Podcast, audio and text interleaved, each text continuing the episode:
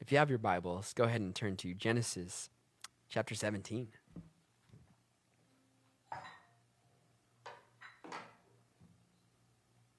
As we take a look at the book of Genesis, we are going to do a recap for a moment on where we left off because we did cover 16 chapters in the book of Genesis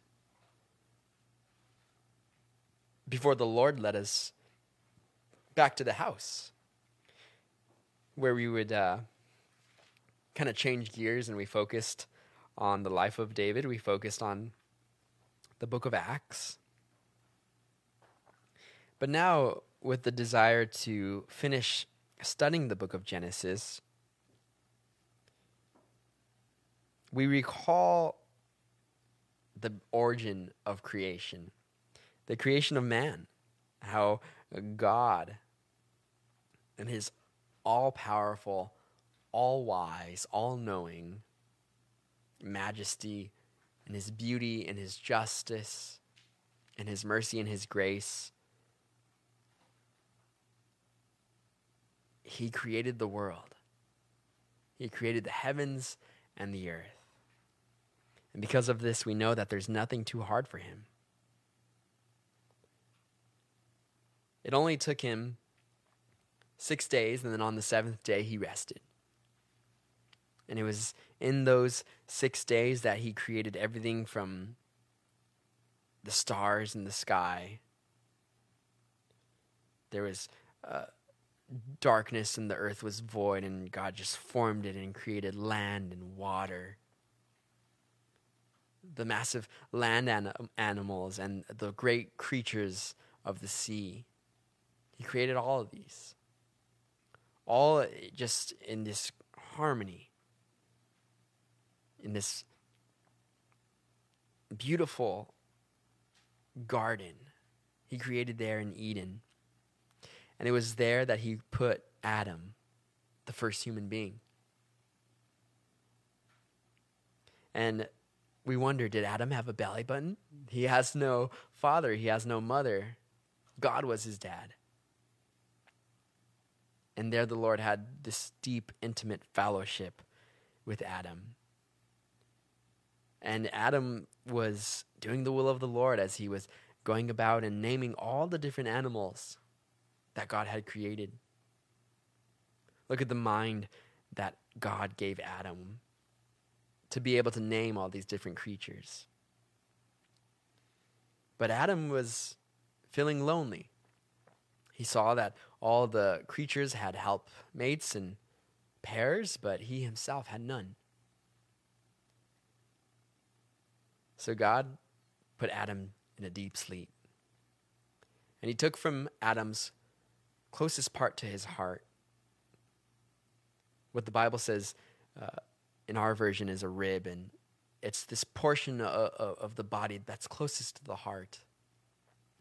And from that piece, God created Eve. And then Adam, that day when he woke up, he saw Eve and went, Whoa, man. I told myself I would never say that joke, but here I am saying it. Because he was blown away by woman, by this beauty that God had made for him. And there, Adam and Eve had fellowship with each other, they had fellowship with the Lord. But we know this next part of the story the part of the story that uh, the cause of every terrible thing that happens in this world today. Satan himself, in the form of a serpent, went to Eve and tempted her. Tempted her into disobeying the word of the Lord. He made her question God's word. She then began to stumble over her thoughts of what God really said and began to add to what God told her to do. Until finally, she gave in, and when she saw that the fruit that God had told Adam and Eve not to eat, she saw that it was good to eat and that it was going to open her eyes and that she would be like God. And she ate of this fruit.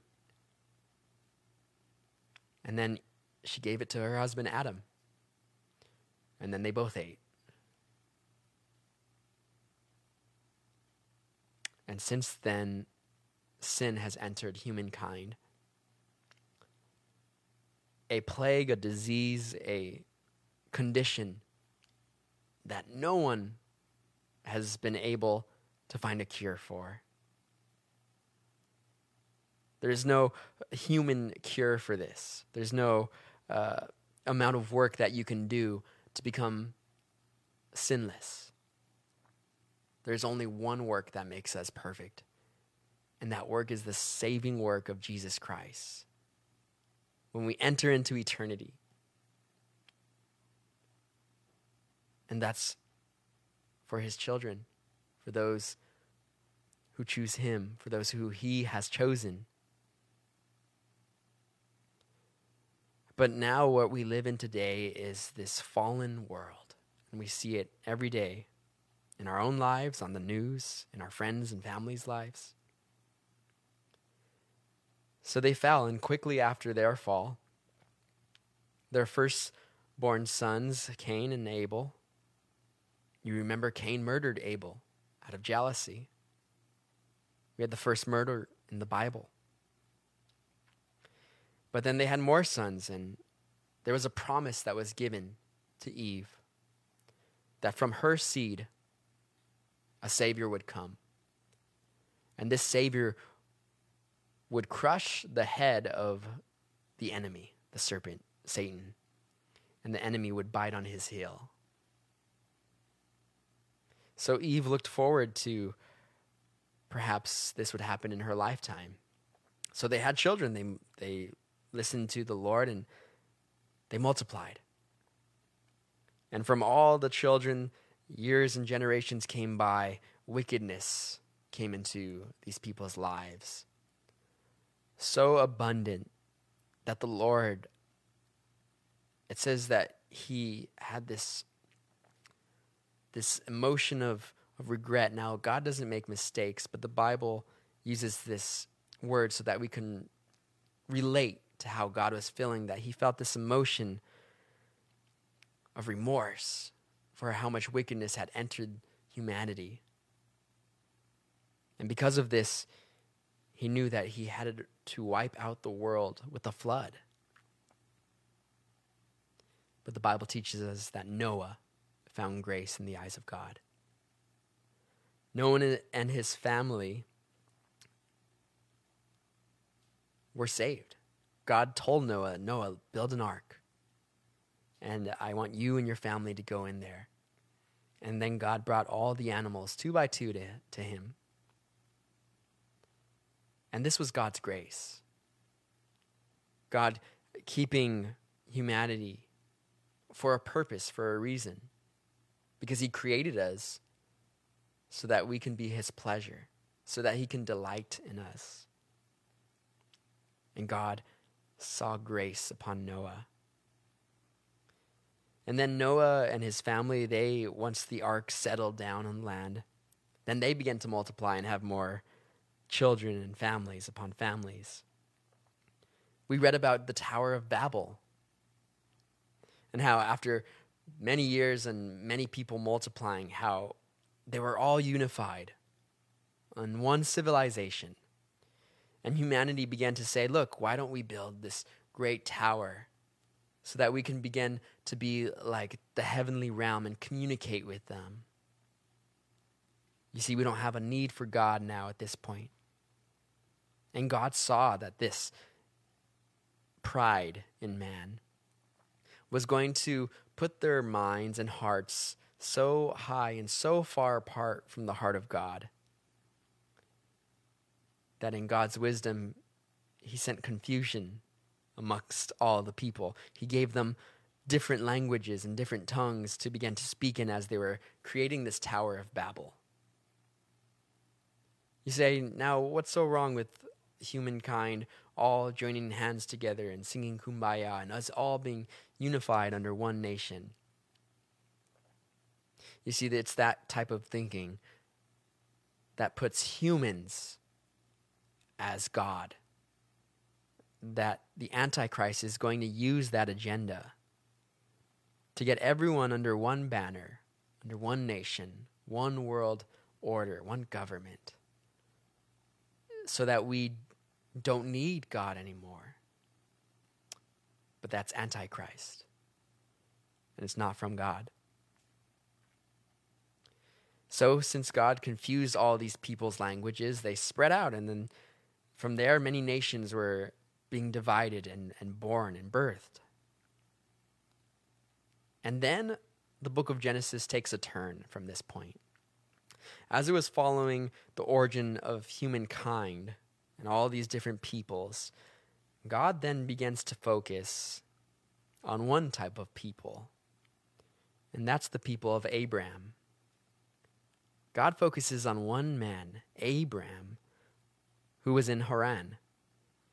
And God told Abram, Look, Abram, I want you to get out of your land, out of your country, Haran, leave your family, and go to a place that I will show you. Now, Abram was a man of faith. He was a man of mistakes, but he was a man who, without knowing where he was going, when he was going to get there or how. He just knew God told him to go and that God was going to show him. So he went. And he took some of his family. You remember, he took Lot. And then Lot, his nephew, uh, oftentimes was just selfish and would look uh, uh upon the land. And when Abraham and Lot said, "Okay, which land do you want, and which land do am I going to pick?" Lot looked at what was green and beautiful. So he went out near Sodom, Sodom and Gomorrah. And then as he was there, the tribes that were lived nearby came and they stole Lot and they took his goods and his family members. They kidnapped Lot. And so Abram had to go in with his servicemen, his uh, soldiers. And they went and they fought and they got Lot and his family back. And then you remember as he was there and the king of Salem came, and then Melchizedek, the high priest. He came and he gave Abram a blessing. You see, he had this first communion that we see with him. And the Melchizedek is quite a mysterious and interesting person to be able to bless Abram. Later on in the New Testament, we find out that it was through the order of Melchizedek and his priesthood that Jesus Christ was a priest, the high, greatest high priest. And it's because of this reason that many believe that Jesus actually was Melchizedek. Now, continuing on with Abram and his family as they're growing, Abram had his wife Sarah, and Sarah had her maid Hagar. And then God gave a promise to Abram. God told Abram that he was going to make him this father of many. And that it was going to be through his own seed, through his son, that he would have land and great nations come from him. So after some time, there was a lot of years that were going on. And Abram was already an old man. And he was waiting and waiting in his 80s and nothing happened. So finally his wife came to him and was like, "Hey, like we're not going to have kids. We're old. So look, why don't you take my maid, Hagar, marry her as your wife, and then go into her and maybe perhaps God is going to use the son that you have from her as the promised son." And so Abram was like, "All right, sounds like a good plan." And he was led by the flesh, as was Sarah in her doubtfulness, not having faith in God's word, both led by the flesh. So Abram and Hagar had a son named Ishmael. And I believe that Sarah was thinking that she was going to raise this son herself, but once Ishmael was born, Hagar named him Ishmael, which wasn't a Hebrew name. And from there, Abraham and Sarah were kind of disconnected from Ishmael and Hagar. Sarah did not raise Ishmael, which was the plan, right? They were going to raise the son. But some drama had to have come up for Sarah and Hagar. They began to have this animosity towards one another, and Sarah wanted to get rid of her. But Hagar, she followed the Lord. As, her and Ishmael fled, the Lord met them.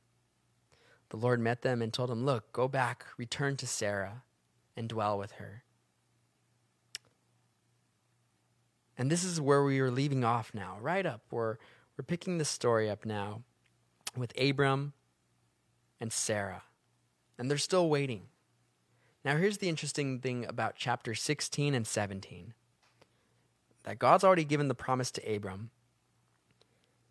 But now, between chapters 16 and 17, 13 years pass. So, Abram is waiting a long time for the Lord to finally fulfill this promise. But he's already learned what happens when you act in the flesh. Now that we're all cut up, let's look at chapter 17, verse 1. It says this When Abram was 99 years old, the Lord appeared to Abram and said to him, I am Almighty God. Walk before me and be blameless. And I will make my covenant between me and you, and will multiply you exceedingly. So now, Abraham, almost a 100 years old, the Lord visits him and says, I am Almighty God. That word for Almighty God, there's a name, it's El Shaddai. He says, Walk before me and be blameless. This word for blameless, it means perfect without blemish, complete, whole. It means full and perfect. It means sincerity without spot or blemish, undefiled and upright. This is what God was asking of Abraham. And this is still what God asks of us to aim for perfection. Now, God knows that we're sinners and that we're going to fail, that we're going to mess up. But God does not say, it's okay, go ahead and sin. No, God desires that we become more like his son, Jesus. God desires that we become closer to perfection. Because God is perfect, God is good. So he told Abraham, Walk before me and be blameless. Now, thank God for his grace and mercy. Because if we were needed perfection in order to enter into heaven, there would be no way. It'd be absolutely impossible. Now, God tells Abraham that I'm going to make my covenant between me and you and multiply you exceedingly. This covenant, we look back at Genesis 12, verses 1 through 3, and we read about this covenant. God told Abram, He says, Get out of your country, from your family, and from your father's house to a land that I will show you. I will make you a great nation, I will bless you, and make your name great, and you shall be a blessing.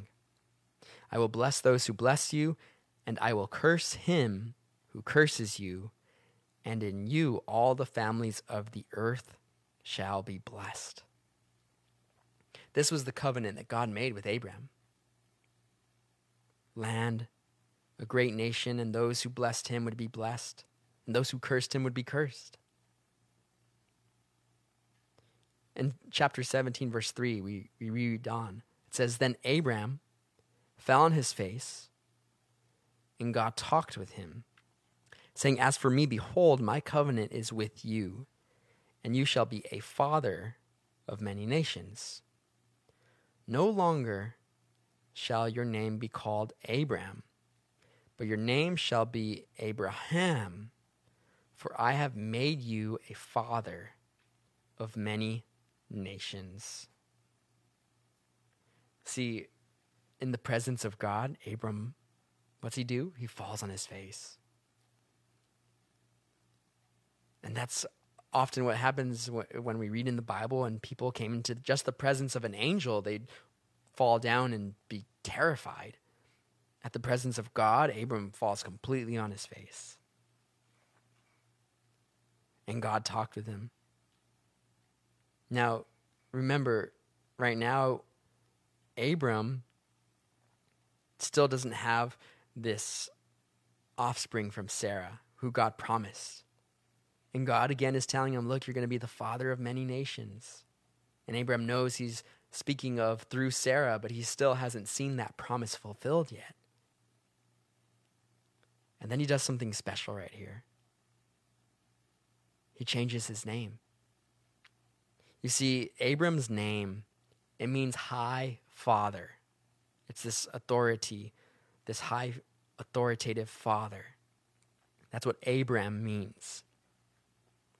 And now God Himself changes Abram's name to Abraham, which means father of many. Not just the father, the high father of one or two, but father of many. Now, this is special because Abram was going to be here the first Jew. He was the beginning of the Jewish people, of the Jewish race, their ethnic culture. And not only that, but on a spiritual level, Abraham was now becoming the father not only of the Jews, but of all the spiritual children of God, in a sense. Now, not father in the sense of God the Father, but he's still the patriarch to the Jews. And being the patriarch of the chosen people, the Jewish nation, God grafted in the Gentiles and all the other believers into this family tree We've been added into it. And here, Abraham is still this patriarch image. So, in a spiritual sense, he's the father of many, many nations. And this is what I love about the Lord is his ability to take a man like Abraham and then to create Abraham Abraham, who couldn't have a son through Sarah, God did the impossible and made him a man of many nations. And we often see that in the Bible where God completely takes someone and makes them brand new, and then we see it in our own lives.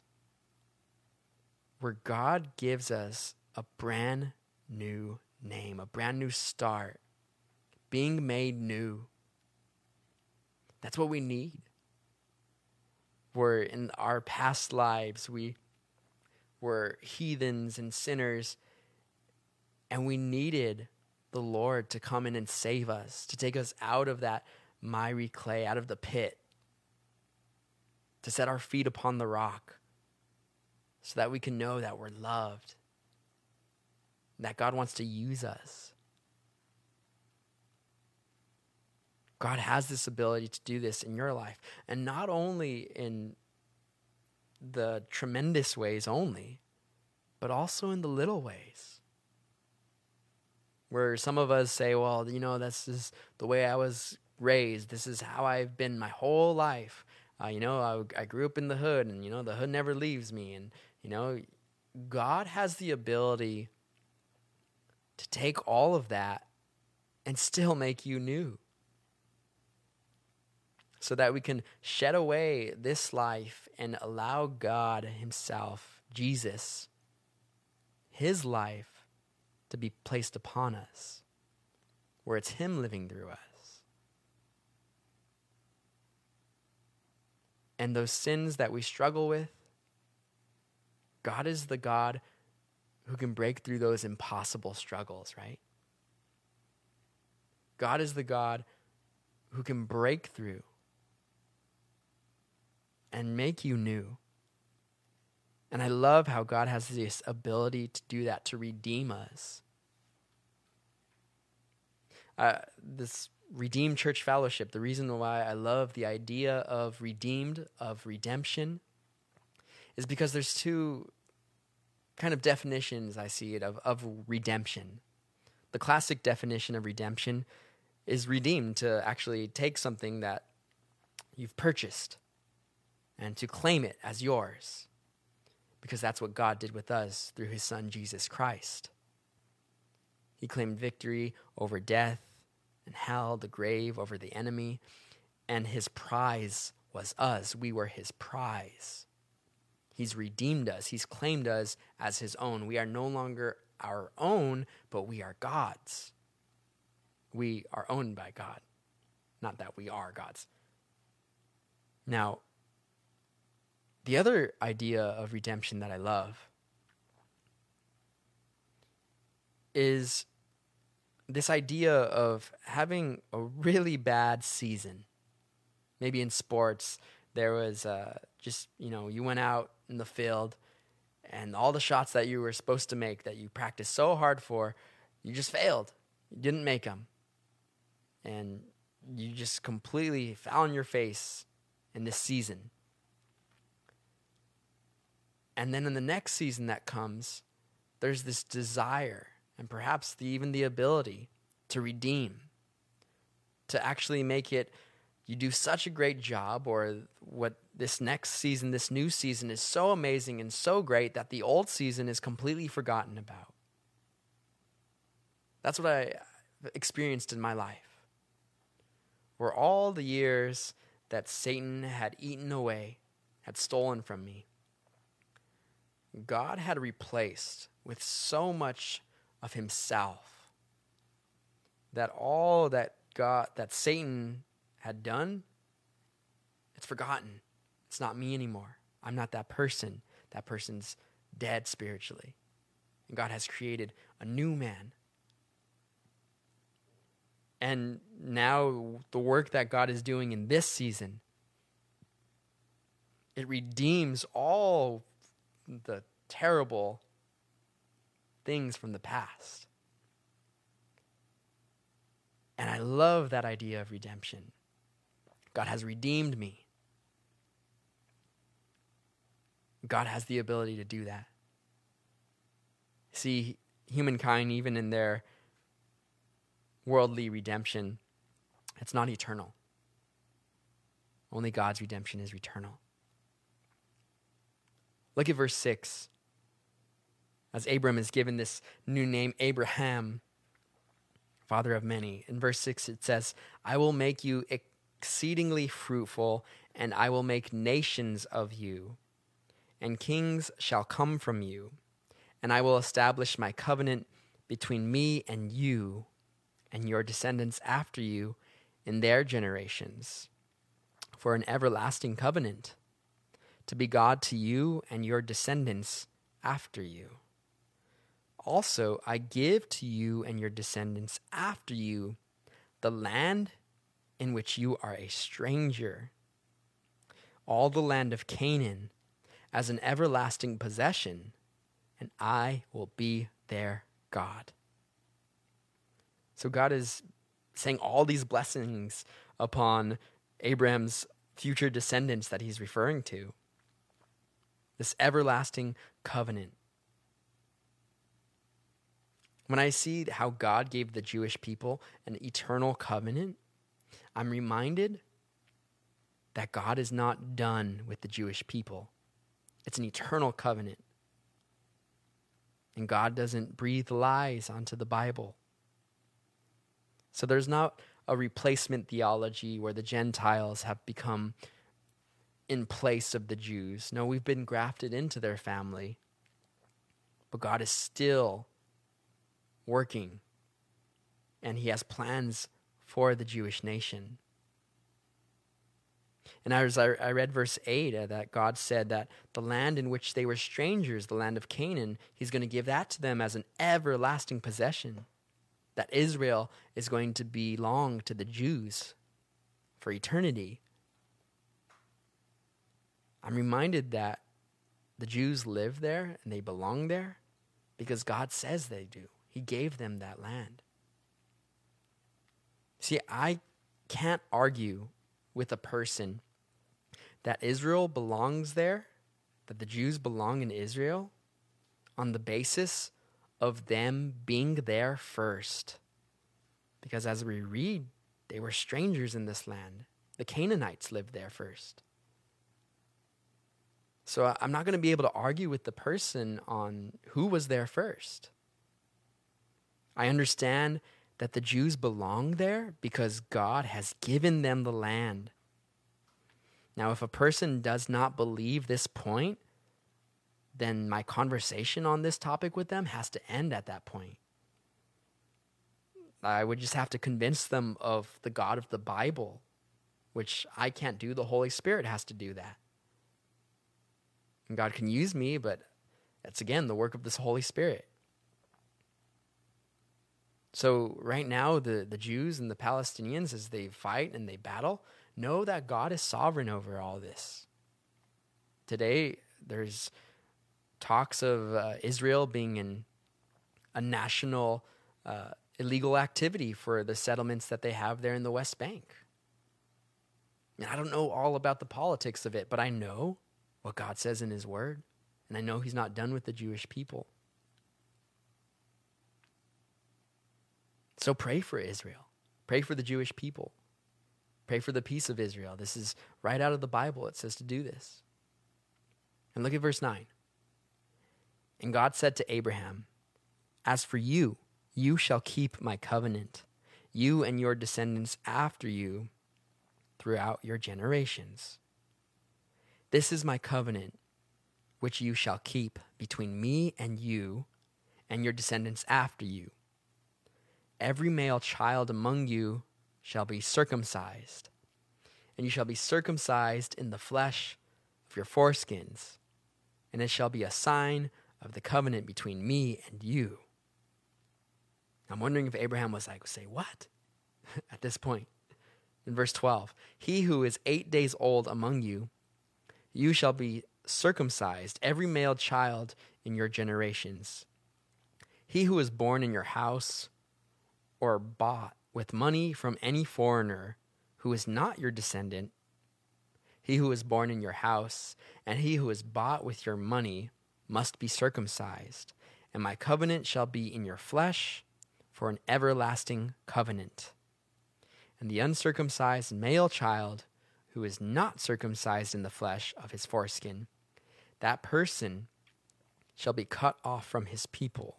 He has broken my covenant. Okay, there's a lot going on in these few verses. Let's talk about the covenant that God made with Abraham for a moment. He said, Look, I'm going to make this covenant that uh, I'm giving you this land, many generations, and I want to give you this symbol that I'm going to keep this covenant. And you're going to be noticed and recognized by this symbol, and the symbol was circumcision. Now, this was the literal cutting away of the foreskin. And this was done for all the Jewish people, on the, the, or all the Jewish men on the eighth day after their birth.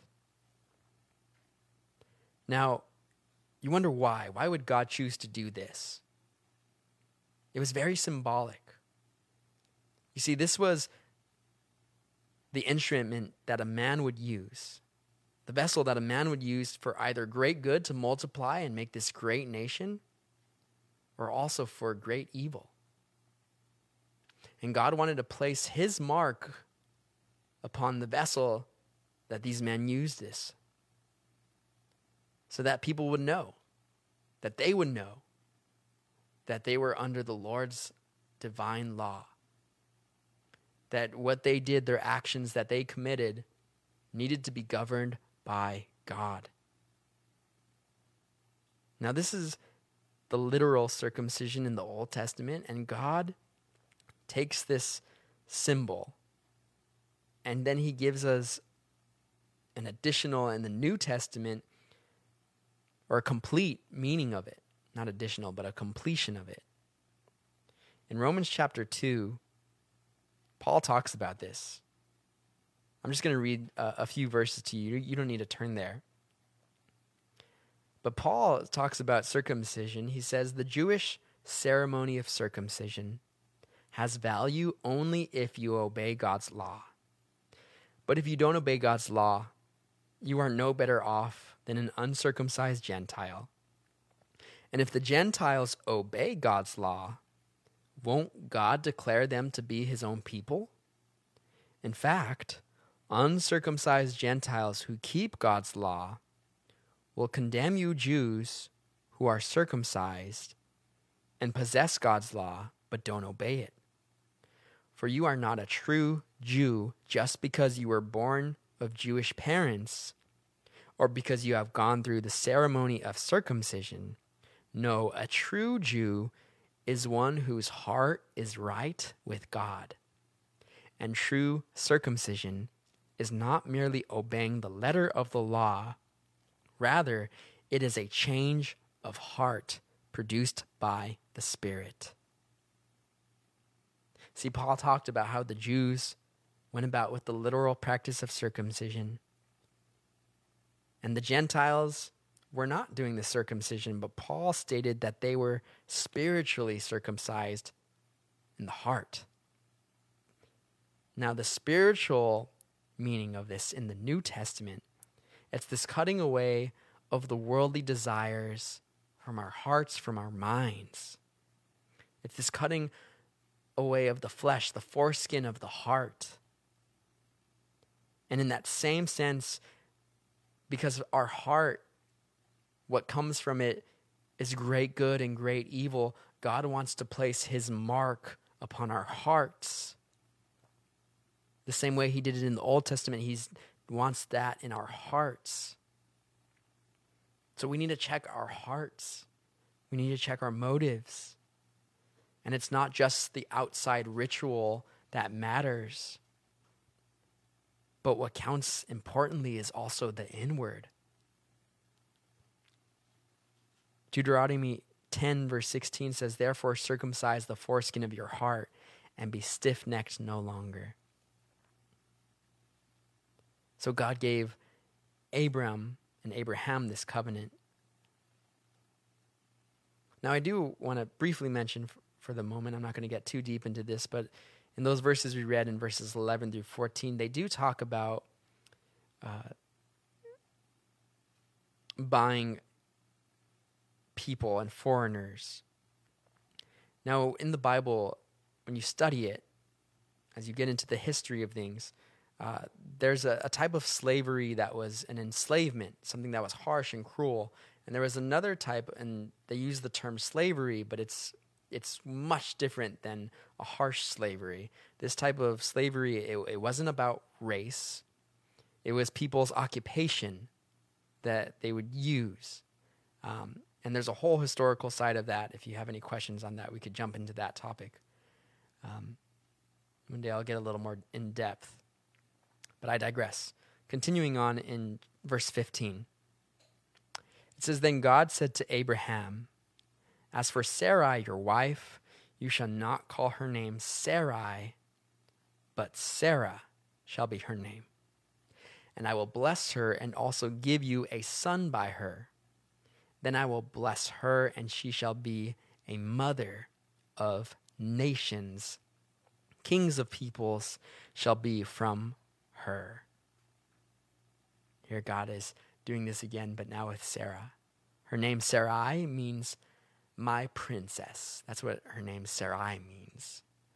But now Sarah simply means princess, the princess, being that she was going to be this mother of nations. It's much more grand. And God is giving her this promise again. She hasn't had children yet. She's been trying and failing. But God is giving her again this promise, giving Abraham this promise to Sarah that she will be the mother of nations. And in verse 17, then Abraham fell on his face and laughed and said in his heart, Shall a child be born to a man who is 100 years old? And shall Sarah, who is 90 years old, bear a child? Now, in verse 17, when Abraham is laughing, this is not the laughter of disbelief. Because later on, when Sarah laughs in disbelief, God rebukes her. But here, Abraham is just like, oh my gosh, I'm like 100 years old and I'm going to have a kid. This is nuts. This is crazy, God. You're, you're awesome. And it's this joy of God that he's laughing about this. And he's just looking at the impossibility of the situation and realizing that God had to take him to a point in his life where it was impossible for him to fulfill what he thought he was supposed to. And it's usually at that point in time when God acts, when God moves. He likes to take us, God, I, I sometimes I, I've seen in the Bible and in my life, He likes to take us to that point where we're facing the impossible in order so that we can learn to have faith in Him. And when we are counting on our own resources and our own plans and ideas, sometimes God just doesn't move that great until we reach that point where we can't do anything. We're at the edge of the Red Sea and there's nothing that we can do now. We have nothing, nowhere to run, nowhere to hide. And it's then that God opens the Red Sea. God likes to take us to that point of impossibility. He likes to take us to that point of breaking so that we can fully depend and trust upon Him and not ourselves. And this is what he did in Abraham's life, an old man. In verse 18, and Abraham said to God, Oh, that Ishmael might live before you. Then God said, No, Sarah your wife shall bear you a son, and you shall call his name Isaac. I will establish my covenant with him for an everlasting covenant, and with his descendants after him. And as for Ishmael, I have heard you. Behold, I have blessed him and will make him fruitful, and I will multiply him exceedingly. He shall beget twelve princes, and I will make him a great nation. Now, God didn't submit to Abraham's lack of faith when he said, Well, look, take Ishmael. Ishmael could be the guy, he could be the chosen son. God's like, Look, Ishmael was a work of your flesh. And I'm not going to take a work of your flesh and make that my promise to you. No. God says we're going to stick with the plan that I have for you, Abraham. Verse 21 By my covenant I will establish with Isaac, whom Sarah shall bear to you at this set time next year. Wow, finally, after all these years of waiting and waiting, God is telling him, look, okay, it's going to be a year from now. A year from now, you're going to have the kid. And I'm sure Abraham was overjoyed with, like, a year from now. Oh, my goodness. Verse 22 Then he finished talking with him, and God went up from Abraham. So Abraham took Ishmael, his son, all who were born in his house, and all who were bought with his money, every male among the men of Abraham's house, and circumcised the flesh of their foreskin that very same day uh, as God had said to him. You see Abraham's obedience, it's quick, as our obedience needs to be, not delayed. 24. Abraham was 99 years old when he was circumcised in the flesh of his foreskin, and Ishmael his son was 13 years old when he was circumcised in the flesh of his foreskin. That very same day, Abraham was circumcised, and his son Ishmael and all the men of his house, born in the house or bought with money from a foreigner, were circumcised with him.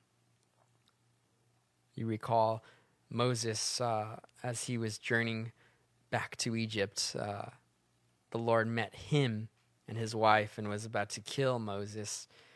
So the wife quickly ran to their son and circumcised them, circumcised the son right on the road. See, God took this seriously. Now we also must take this cutting away of the flesh from our hearts seriously as God does. May we be completely surrendered to Him. May we constantly be seeking to walk blameless before Him. And may we trust that God has the power to make us new to create a new man, a new woman, to break through those struggles, those trials, those anxieties, those fears. God has the ability to do the impossible. Amen. Let's pray. Heavenly Father, we thank you for this day. We thank you for your love, your grace, your mercy. We pray and we ask, Father, that you would just go before us this week. May we be made new every day. We thank you for this new life. I pray that your Spirit would lead and guide us. Father, bless this Friday, Lord God, as we are preparing, Lord God, for this uh, night of a movie night, Lord God. Just bless it, Lord God. We love you, Father. We praise you. We thank you. We worship you. And it's in Jesus' name we pray. Amen.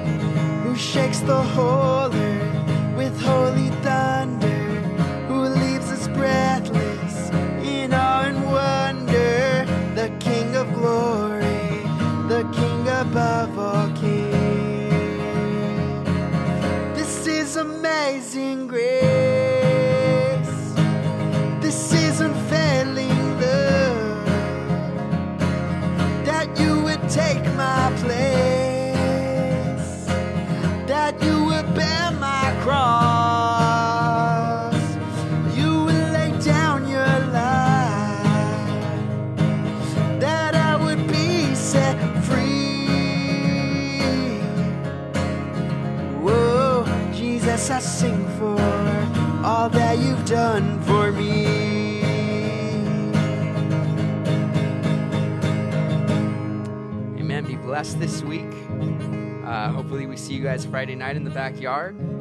Following CDC guidelines, we will be watching the life of David. So we hope to see you there at 6:30 p.m. We love you guys and God bless.